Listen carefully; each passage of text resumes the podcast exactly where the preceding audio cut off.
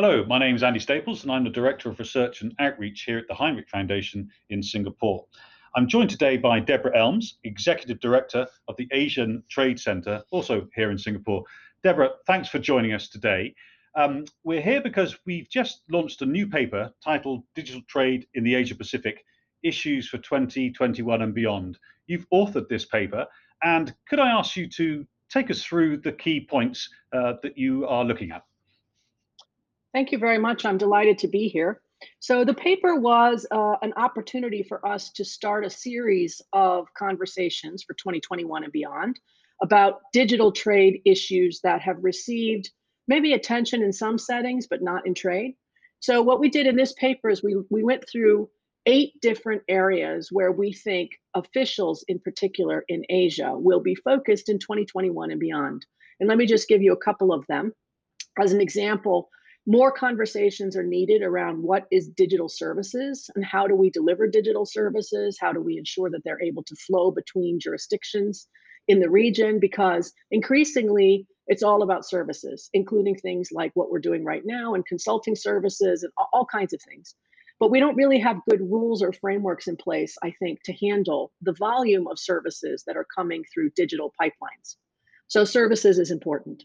Uh, another one that's going to matter, and, and then I'll, I'll stop and, and, and take questions from you. Another one that will matter is dealing with e-payments, electronic payments, which is we have more and more firms, especially coming out of COVID, who have made the move online. Fantastic. That's one way to survive a pandemic. But they're struggling, especially the smaller ones, with getting paid for their goods and services, especially in cross border settings. So they either can't get it paid because the payment systems don't work in their jurisdiction, or the payment is too expensive or too time consuming.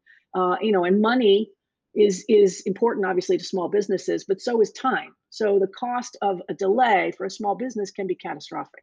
Yeah, this acceleration of um, digitization of the economy uh, as a result of the COVID pandemic means that um, this is a really timely paper, and this series of papers that we'll have uh, throughout uh, 2021 are also quite targeted at uh, SMEs, I think. Um, but of all of these issues, what would you say is the the, the issue that's going to be most likely of greatest impact for for business in Asia?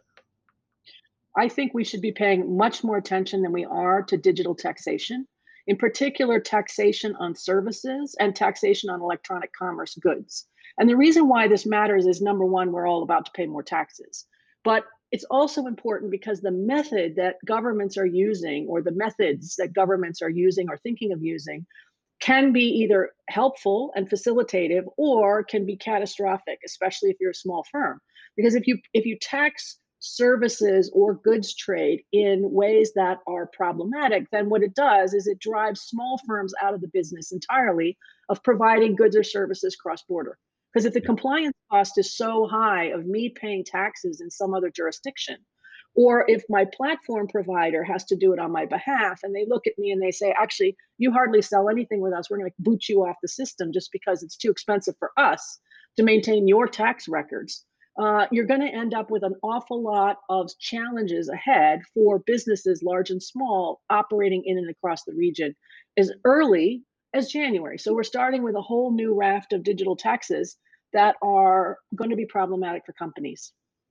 So clearly an important one for us to be looking at. But talking about the regulatory regime and, uh, and taxation uh, and regional business, we have, of course have just had the uh, RCEP signed. What are the implications for digital trade from RCEP?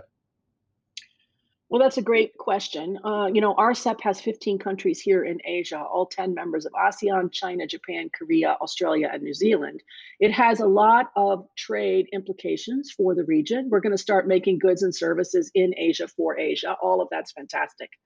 There is a an e-commerce chapter in RCEP, which could have been fabulous, but unfortunately is less fabulous than it should have been because the restrictions or the potential for restrictions in cross-border data flows or information flows and rules about where you put your data means that firms will struggle i think more than they should in getting information in getting customers in you know sending back and forth financial data which you need when you're buying and selling you know so i think it could have been great It was not as good as it should have been in that space. But before I make everyone totally depressed about RCEP, you can, however, in the goods space, deliver more goods than ever before with better customs procedures. I think that's very helpful. And in the services space, they opened up more digital delivery of services. So while the e-commerce chapter itself, I think, is a bit disappointing because it's it's just problematic. But there are digital provisions across the agreement. And since digital is really should be viewed as a connective tissue, connecting up all different kinds of businesses and and things that businesses do, I think it should be across all parts of the RCEP agreement and not just contained in one chapter called e-commerce. Hmm. Very good point. Uh, De Deborah, we're, we're, nearly out of time, so thank you very much for taking us through those key issues. I should uh, remind everybody that this uh, first paper in the series will be available on the hinrichfoundation.com website early next week, and then do look out for the continuation of the series throughout 21. Deborah, thank you. Thank you.